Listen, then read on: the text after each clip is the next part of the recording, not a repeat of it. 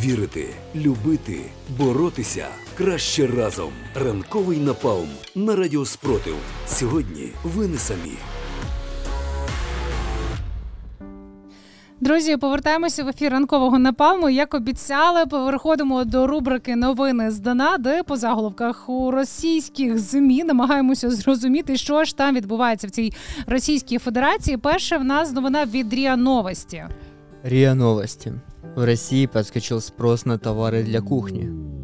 Не знаю, можливо, вони просто заздрять кар'єрі, наприклад, повара Путіна, так Євгена Пригожина. Ну і можливо, хочуть створити свою ПВК, і е, можливо теж хочуть вбивати так само людей, як це роблять вагнерівці. Або вони про пакети. А, ти маєш нова. Слухай, а це ж чорні пакети, це ж теж товари, Товари з для кухні.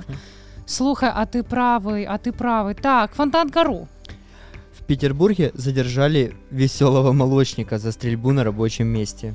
Ого, і справді веселий молочник. І як бачимо, спосіб спілкування з колегами так теж дуже веселий.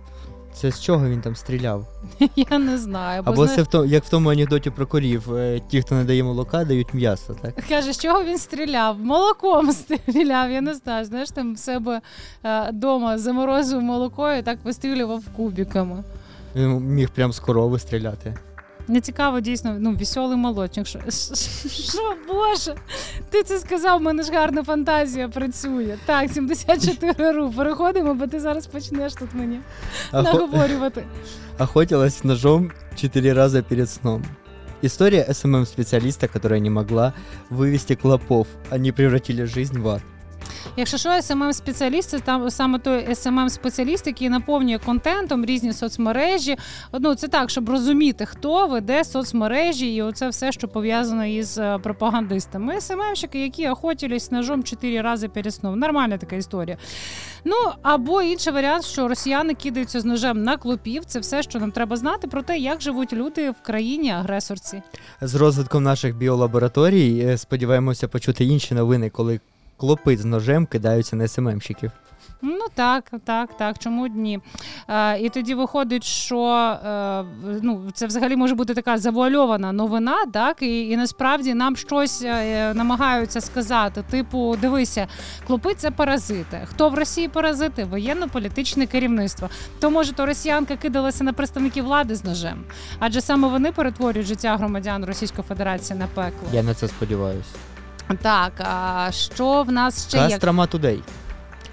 Дикая собака держит в страхе приют под Костромой и рожает, рожает, рожает. Це, це, це, це шикарна реальність Російської Федерації. Таке враження, що це е, новина про одну з коханок Путіна. Е, Вони там цілком можуть тримати в страху навіть цілу область Російської Федерації, або навіть цілі області, там знаєш, округи, і народжувати, народжувати, народжувати. Так, так. Я, я так Байкал- розумію, що ти там уже щось уявляєш, так? Так, в мене теж фантазія добре розвинена. Байкал Дейлі. Центральное кладбище в Улан-Удэ утопает в мусоре.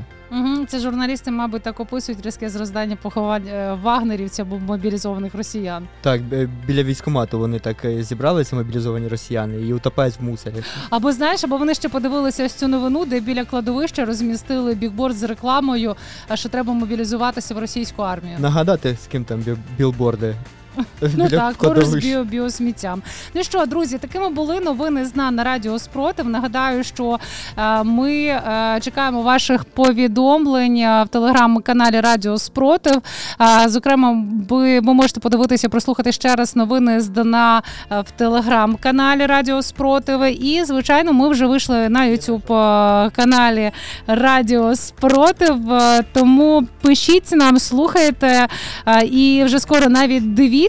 Тому щиро дякуємо, що ви з нами залишаєтеся. Чекаємо від вас, що вас вражає з Російської Федерації.